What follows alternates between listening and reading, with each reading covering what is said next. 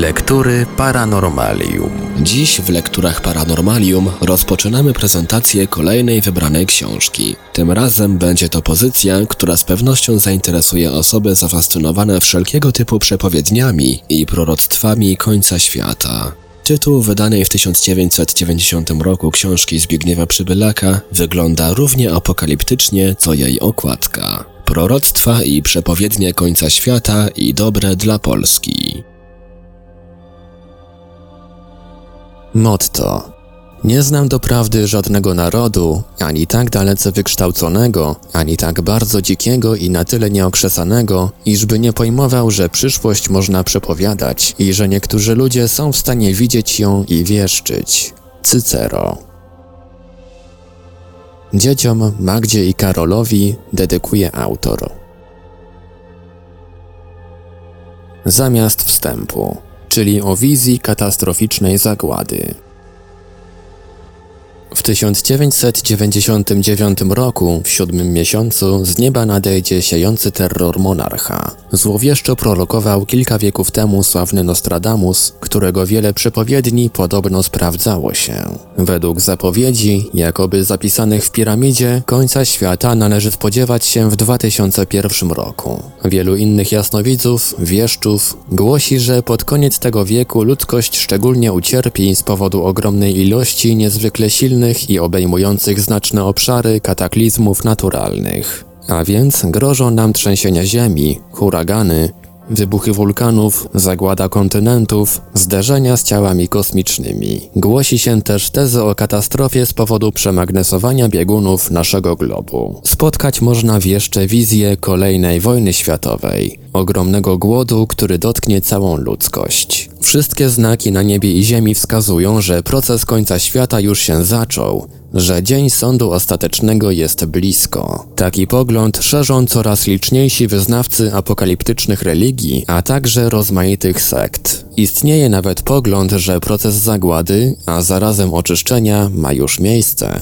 lecz my go nie spostrzegamy, bo żyjemy w wielkim śnie. Tym głosom proroków, jasnowidzów, przywódców religijnych wtórują coraz częściej naukowcy i filozofowie. Ich refleksje, prognozy są również często bardzo pesymistyczne. I tak sławny amerykański raport Świat w 2000 roku w końcowej swej części podsumowującej przewidywania trendów w gospodarce światowej stwierdza, że jeśli nie nastąpią rewolucyjne postępy w technologii, życie dla większości ludzi na Ziemi będzie w 2000 roku trudniejsze i bardziej niepewne niż jest dzisiaj. Chyba, że narody świata podejmą zdecydowane działania w celu zmiany obecnych trendów. Francuski laureat Nagrody Nobla w dziedzinie ekonomii, profesor Maurice Allais, groźby końca świata upatruje w przyroście ludności, co stwarza ogromne zagrożenia i może nawet być powodem użycia bomby atomowej, a także doprowadzić doprowadzić do powszechnej nędzy.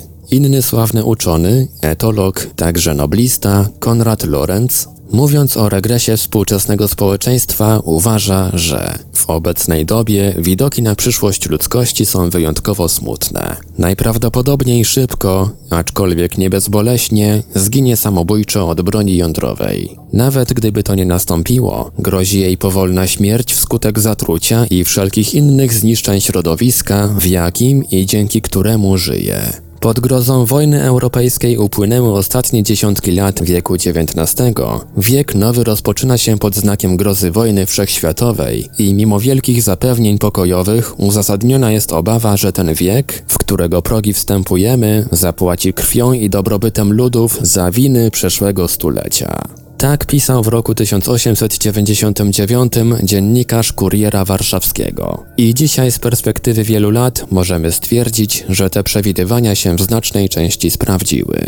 Nastroje pesymistyczne, postawy dekadenckie, katastroficzne pod koniec XIX wieku znacznie przybrały na sile. Nasi dziadowie przeżywali przełom wieków z niezbyt dobrymi przeczuciami, gnębiły ich rozliczne obawy.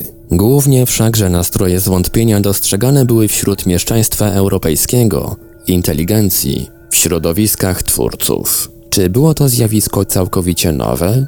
Otóż wydaje się, że nie. W zasadzie oczekiwania na sądny dzień, na przełomy, oczyszczenie moralne, klęski cywilizacji są chyba prawie tak samo stare jak ludzkość. Dowodzą chociażby tego przytoczone motta pochodzące z Biblii i Bhagavad Gity, świętych ksiąg chrześcijan i wyznawców hinduizmu. Nie wnikając bliżej w sposób powstania świętych ksiąg, nie ulega wątpliwości, że można, a w zasadzie należy je traktować jako zbiór odwiecznych mądrości, w tym mądrości ekologicznych, zachodzących często nie w trakcie życia jednego, dwu, kilku, ale kilkudziesięciu czy nawet więcej pokoleń. A wtedy z takiej perspektywy dostrzega się łatwo, że cywilizacje rozwijają się, potem zaś nieuchronnie giną, i to często wskutek jakiejś katastrofy, będącej skutkiem deformacji społecznych, które w znaczeniu religijnym nie są przecież niczym innym jak grzechem, niemoralnym zachowaniem względem bliźniego i natury.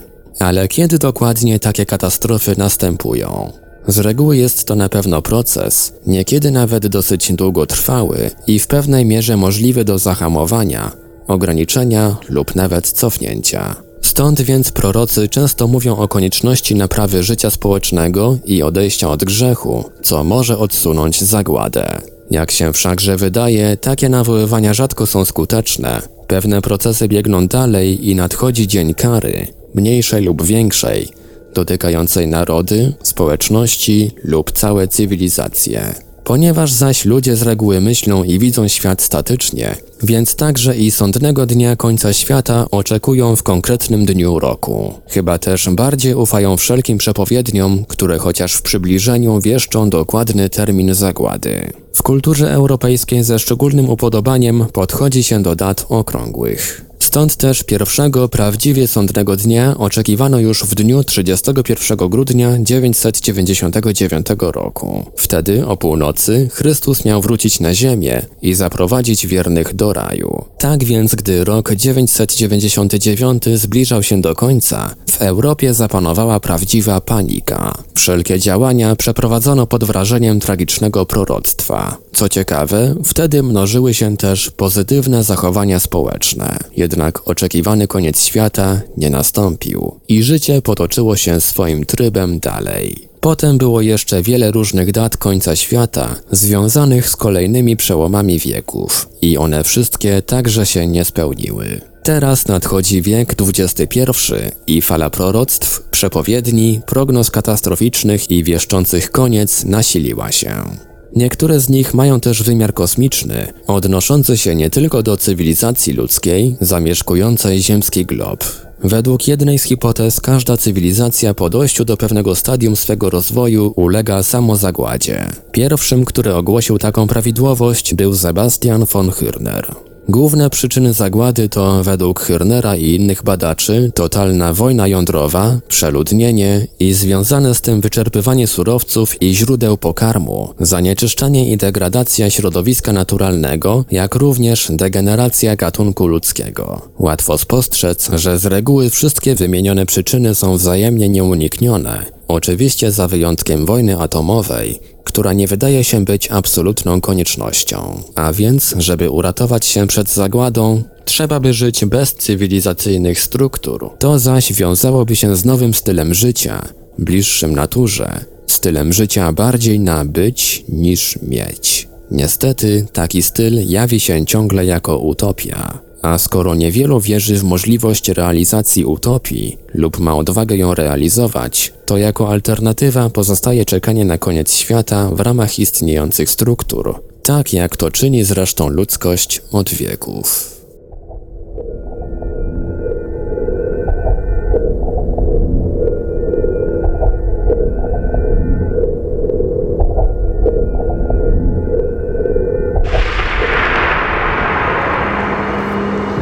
Lektury Paranormalium. Rozdział pierwszy. Proroctwa i przepowiednie końca świata. Ja jestem czasem, niszczycielem światów. Przyszedłem, aby zabrać wszystkich ludzi. Bhagavad Gita. Bo oto Pan wyjdzie ze swojego miejsca, aby ukarać mieszkańców ziemi za ich winę. Prorok Izajasz. Tajemnicze objawienia w Meczugorje, Fatimie i proroctwa Malachiasza. Wizje młodych mistyków z Jugosławii. Ponieważ tych strasznych wypadków nie można już uniknąć, trzeba, by ludzie przygotowali się na nie. Nie powinni jednak ulegać strachowi i panice, ale oddać się całkowicie Bożej opatrzności. Wszyscy muszą tak żyć, jak gdyby mieli nagle umrzeć, a więc pełne nawrócenie i zawierzenie Bogu. Nawracajcie się, pokutujcie, póki jeszcze czas. Możecie wszystko opuścić i wszystko stracić, prócz Boga i wiary.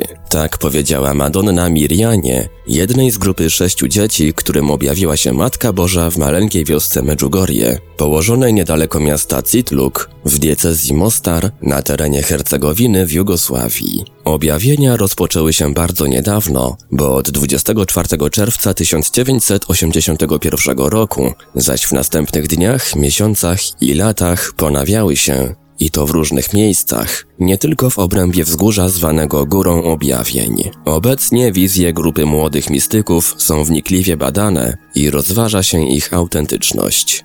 Większość teologów i publicystów opowiada się za ich prawdziwością. Jednym z argumentów na rzecz obecności Maryi mają być m.in. naukowo i medycznie niewyjaśnione uzdrowienia, potwierdzane przez lekarzy oraz znaczna liczba nawróceń, odzyskania wiary, nadzwyczajnych przeżyć religijnych. Objawienia zyskały sobie już ogromną popularność, podążają więc tutaj liczne pielgrzymki z całego świata. Wysuwane są sugestie, że wydarzenia w Medjugorje wieńczą objawienia maryjne XIX i XX wieku. Nawiązując zaś do ich wątku apokaliptycznego, Stefan Budzyński snuje taką refleksję. Być może objawienia w Medjugorje są ostatnią szansą daną ludzkości. Jest to czas miłosierdzia, a kiedy się skończy, może nastąpić czas sprawiedliwości. Taki sens teologiczny dostrzegam w tych objawieniach, które, jak sugerują widzący, powoli dobiegają końca. Dwoje z nich już przestało mieć widzenia. A oto jeszcze kilka fragmentów objawień z Medjugorje, jednocześnie apokaliptycznych, ale też z wyraźną nutką nadziei. Rosja jest krajem, gdzie Bóg odbierze największą chwałę. Zachód rozwija cywilizację, ale pozbawioną Boga. Synu ukochany, proszę cię, przebacz światu ciężkie grzechy, jakimi cię obraża. Post i modlitwa mogą zapobiec nawet wojnie. Pospieszcie się z nawróceniem. Nie czekajcie zapowiedzianego znaku. Dla niewierzących będzie zbyt późno, by się nawrócili. To pochodzi od fałszywych proroków, którzy mówią: Tego dnia będzie katastrofa. Ja zawsze mówiłam, zło, czyli kara, nastąpi, jeśli świat się nie nawróci. Wzywajcie ludzi do nawrócenia. Wszystko zależy od waszego nawrócenia. Wzywam was, byście swoimi modlitwami pomogli Jezusowi w urzeczywistnieniu wszystkich planów, które tutaj czyni. Przynoście też ofiary Jezusowi, aby spełniło się wszystko tak, jak zaplanował, by szatan nie mógł nic uczynić. Wiem, że wielu wam nie uwierzy. Wy pozostańcie niezłomni i skłaniajcie ludzi do usilnej modlitwy, skruchy i nawrócenia. Na końcu wy będziecie najszczęśliwsi. Wy sami musicie być znakiem. Objawienia fatimskie W drugiej połowie XX wieku rozpęta się straszna wojna. Ogień i płomienie uderzą z nieba, wody z oceanu będą parować, Piana wzbije się wysoko w górę, pokrywając wszystko śmiertelną pokrywą. Z godziny na godzinę zginą miliony ludzi. Ci zaś, którzy pozostaną przy życiu, będą zazdrościli zmarłym. Gdzie spojrzeć, tam ziemię będą pokrywały ruiny. We wszystkich krajach nędza, strach i bieda. Zginą zarówno dobrzy, jak i źli. Całe narody wraz ze swymi rządami. Także dla Kościoła nastąpi okres ciężkich doświadczeń. Kardynałowie wystąpią przeciwko kardynałom, biskupi przeciw biskupom. Oblicze Kościoła się zaciemni, a świat ogarnie przerażenie. Oto dosłowny fragment tekstu odnoszący się do tajemniczych objawień w Fatimie, zgodnie z którymi jeszcze przed 2000 rokiem świat stanie się widownią największego w nowożytnych dziejach dramatu. Przepowiednie fatimskie należą w świecie katolickim do najpopularniejszych i fascynują od dziesięcioleci miliony wiernych. Wydaje się nawet, że systematycznie zainteresowanie nimi rośnie, a sprawił to niewątpliwie fakt sprawdzenia się dwóch pierwszych części przepowiedni dotyczących I i II wojny światowej. Zaowocowało to też w dziejach Kościoła znaczącymi wydarzeniami religijnymi. W 1942 roku Kościół katolicki i całą ludzkość poświęcono niepokalanemu sercu Maryi. Według listu arcypasterskiego kardynała Schustera, arcybiskupa mediolańskiego, poświęcenie to miało związek z objawieniami Matki Najświętszej w Fatimie. Wizje pastuszków Proroctwa fatimskie łączą się z postaciami trzech małych ubogich pastuszków Frania, Hiacynty i Łucji. Dwoje pierwszych zmarło wcześnie, zaś z Łucją, przebywającą w zakonie, jeszcze w 1982 roku, w trakcie swej pielgrzymki do Portugalii i do sanktuarium w Fatimie, spotkał się Ojciec Święty Jan Paweł II. Trojgu pastuszkom 13 maja 1917 roku ukazała się ponad niewielkim dębem młoda pani o niewypowiedzianej piękności, w śnieżno-białych szatach i z różańcem. Potem nastąpiły kolejne widzenia, zaś w trakcie sławnego na cały świat z 13 października oświadczyła, że jest królową różańca, matką boską różańcową. Według H. Jungena wcześniej, bo 13 lipca 1917 roku, przekazała też pastuszkom trzy wielkie tajemnice dotyczące przyszłości ludzkości. Pierwsze dwie wyjawiła Łucja listem z 31 sierpnia 1941 roku. Także trzecia tajemnica, zastrzeżona wyłącznie dla Ojca Świętego, została spisana i przekazana papieżowi Janowi XXIII. Tajemnicę fatimską poznał Paweł VI, który osobiście spotkał się z Łucją. Zna ją też oczywiście Jan Paweł II. Katastrofa. Jedyne zbawienie. Jednak dotąd trzeciej części Wielkiej Tajemnicy Kościół nie ujawnił, chociaż obiecano to zrobić w 1960 roku. Taka też miała być wola Matki Boskiej. Dlaczego tak się dzieje? Podobno papież Paweł VI sprzeciwił się stanowczo ogłoszeniu ostatniej części przepowiedni dotyczącej samego przebiegu III wojny światowej. Wiadomo tylko, że Jan XXIII odpisy przepowiedni jako materiał poufny udostępnił rządom wielkich mocarstw. وسعى إذا تسرر Daniel Array, rzecznik Stowarzyszenia Pro-Roma Mariana, które stawia sobie za cel spełnienie przesłania Fatimy, stwierdził też, że w 1980 roku obecny papież powiedział, że nie trzeba objawień publikować, bo robią za duże wrażenie. Czy rzeczywiście mają one wydźwięk aż tak tragiczny? W każdym razie w objawieniu nawołuje się też do pokuty, gdyż ona może złagodzić nieszczęścia, które według wspomnianego Araja są nieuniknione. Mówi o tym w sposób następujący. Jestem starym apokaliptykiem. Nie możemy zapominać, że u swych początków chrześcijaństwo było judajską sektą apokaliptyczną.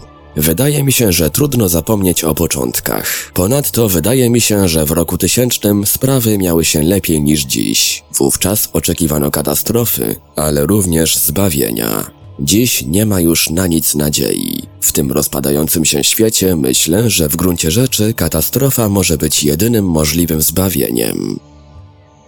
Przepowiednia dla ostatniego papieża. Podczas ostatniego prześladowania świętego Kościoła katolickiego w okresie wielkich prób i klęsk zasiądzie na tronie. Gdy się one ukończą, miasto siedmiu wzgórz, czyli Rzym, zostanie zniszczone.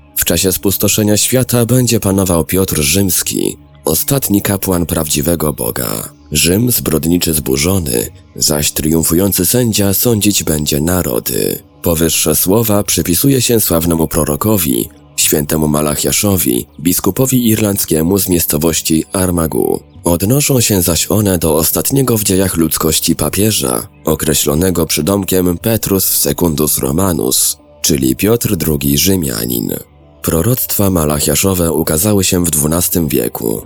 Biskup zaś zmarł w 1148 roku. Data jego urodzin nie jest dokładnie sprecyzowana, wymienia się wszakże rok 1094. Rejestr 111 papieży został sporządzony bardzo dawno i w owym czasie spełnienie przepowiedni i pojawienie się sądnego dnia nie za bardzo przerażało współczesnych, skoro rękopis przekazany ówczesnemu papieżowi Innocentemu II przeleżał długi czas w archiwum w Watykanie. Dopiero w 1595 roku ogłosił je ponownie benedyktyn Arnold Villon.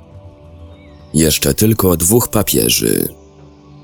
Dzisiaj do spełnienia magicznej liczby 111 papieży, od pierwszego w rejestrze, którym był Celestyn II, brakuje zaledwie dwóch. Pontyfikat Jana Pawła II, opatrzonego przez Malachiasza przydomkiem De Labore Solis, jest już bowiem 109 w kolejności. Przepowiednie Malachiasza tak naprawdę nie są typowymi proroctwami, lecz mają formę opisu przyszłych papieży.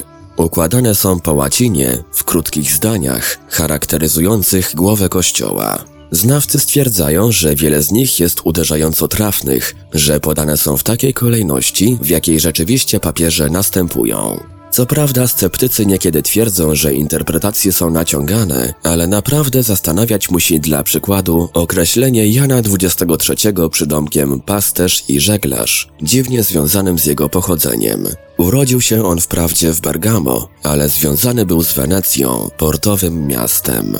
Dodać warto, że w czasach Malachiasza papieży z Wenecji nazywano żeglarzami. Kolejny papież o numerze 107 to Paweł VI.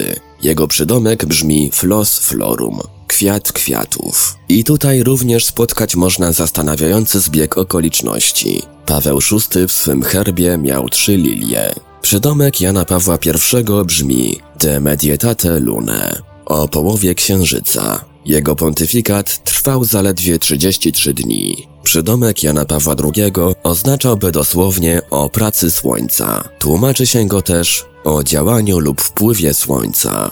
Warto wszakże zauważyć, że w języku poetyckim labores solia oznacza zaćmienie słońca. Teoretycznie mógłby być to dowód, że przydomki są wieloznaczne. Z drugiej wszakże strony nie ulega wątpliwości, że obecny papież jest prawdziwym tytanem pracy. Poza tym, jak słońce na niebie, tak i on porusza się ciągle po całym świecie. Nawet i zaćmienie słońca można by w pewnym sensie uzasadniać próbą zamachu na jego życie. Straszna wizja Piusa X. Następca Jana Pawła II będzie miał przydomek De Gloria Olive, chwała lub sława Oliwy. Po nim będzie ostatni papież, wspomniany na wstępie Piotr II Rzymianin. Na nim ma się zakończyć historia Kościoła, zaś na temat tego, w jaki sposób to nastąpi, krąży wiele wersji. Jedna z nich powstała w wieku XVIII, podana przez nieznanego zakonnika z Padwy i opisująca losy dwudziestu ostatnich papieży szczegółowiej niż mówi święty Malachiasz, Mówi, że za papieża Petrusa II Romanusa Rzym będzie zniszczony i zbroczony krwią. Wymowna jest też wizja z 1909 roku, przypisywana papieżowi Piusowi X. Podczas pewnej audiencji zapadł on w trans. Kiedy otrzeźwiał, oświadczył: Straszne jest to, co widzę. Będę to ja sam, albo mój następca, Papież opuści Rzym i po odejściu z Watykanu będzie iść po trupach swych kapłanów. Zapowiedź Wielkiej Bitwy i nowego monarchy. Świętemu Malachiaszowi przypisuje się nie tylko przepowiednie losów papieży. W starych rękopisach są też innego rodzaju proroctwa. Jedne z nich odnoszą się do narodu germańskiego. Święty Malachiasz przepowiada, że zdemoralizowane pogaństwo ze wschodu idące maszeruje przez północne prowincje Germanii, nawet stolicę tego kraju zajmuje. Tam, połączywszy się z niedowiarstwem germańskim, czyli neopoganinami, Wspólnie maszeruje ramię przy ramieniu, aż do rzeki Ren. Celem przemarszu jest podbój zachodnio-łacińskiej kultury. Jednak tam, w straszliwej i największej bitwie, wraz z Germanami zostanie ostatecznie i śmiertelnie pobite. W czasie tej wielkiej wojny narodów, o czym już wspominane było wcześniej, papież uciekać będzie z Rzymu, a po opisanej bitwie nad Renem w mieście Kolonia ukoronuje pierwszego monarchę Francji. Król ten ma wyjść z łona kościoła katolickiego. Będzie to bardzo świętobliwy człowiek świecki, którego święty Malachiasz w dniach przełomowych dla kultury zachodniej widzi w roli dowódcy armii porządkowej. W momencie bowiem, gdy zjednoczone siły pogańskie zagrożą światu, powstanie drugi front, złożony z narodów chrześcijańskich południowej Europy, z nowym księciem na czele. Armia porządkowa podąży na odsiecz zagrożonej Francji i potem uchroni świat od zguby. Z tego względu papież, zwany przez Malachiasza anielskim, założy koronę na głowę nowemu monarsze, sam zaś pod osłoną jego wojsk powróci na tron papieski. Wtedy też Sambon ogłosi całemu światu pokój i zwoła sobór. krocząc z berłem po ziemi krwią nasiąkniętej, wskaże wszystkim narodom, jaka jest prawdziwa droga i żądać będzie od wszystkich rządów poszczególnych narodów uległości i posłuchu w odniesieniu do moralności i zwyczajów. Żądanie to zresztą wszyscy chętnie spełnią. Triumf Kościoła katolickiego przez upadek wszelkiej herezji będzie tak wielki, że prorok nazywa to pierwszym i ostatnim triumfem Kościoła od czasów Chrystusa, aż do zakończenia ery Kościoła. Kataklizmy i powrót do ubóstwa. Wraz z cudownym zwycięstwem nad ranem, prorok widzi także nadzwyczajne kataklizmy, które spadną na liczne narody za odejście od wiary świętej. W wyniku rozmaitych klęsk ma zginąć dwie trzecie ludności. Pojawią się nieznane dotąd choroby zakaźne. Panować będzie niepospolity głód. Spustoszenie dotknie całe połacie ziemi. Szczęśliwi będą ci, co doczekają nowego czasu po wojnie. Ratunkiem zaś przed karzącą ręką Boga ma być modlitwa i wzywanie miłosierdzia Bożego, a także trwanie w dobrym, bowiem Chrystus przyrzekł wiernym swoim pozostać aż do końca. W wyniku wojny, kataklizmów nastąpi zubożenie narodów. Ludzie wrócą do dawnej prostoty życia i nie będzie już zawiści ani zazdrości. Będą kochać się naprawdę jak bracia, a przykazanie miłości bliźniego stanie się hasłem naczelnym. Niemieckie matki, żony i siostry będą zaś szukać swych braci i mężów na ziemi włoskiej, która gęsto pokryta będzie ich trupami. Warto dodać, że prorok widzi zmierzch ustrojów republikańskich i powstanie wszędzie monarchii. Dotyczy to również Polski. Przepowiednie Malachiasza nie odnoszące się do papieży pozostawiają pewne wątpliwości. Istnieje uzasadnione przypuszczenie, że stanowią one spreparowany zestaw różnych innych proroctw, dołączony do oryginalnego tekstu. W każdym jednak razie są one również dosyć wiekowe i dobrze zakorzenione w ludowej tradycji prognostycznej. Zauważyć się też daje pewne ich podobieństwo z innymi starymi przepowiedniami.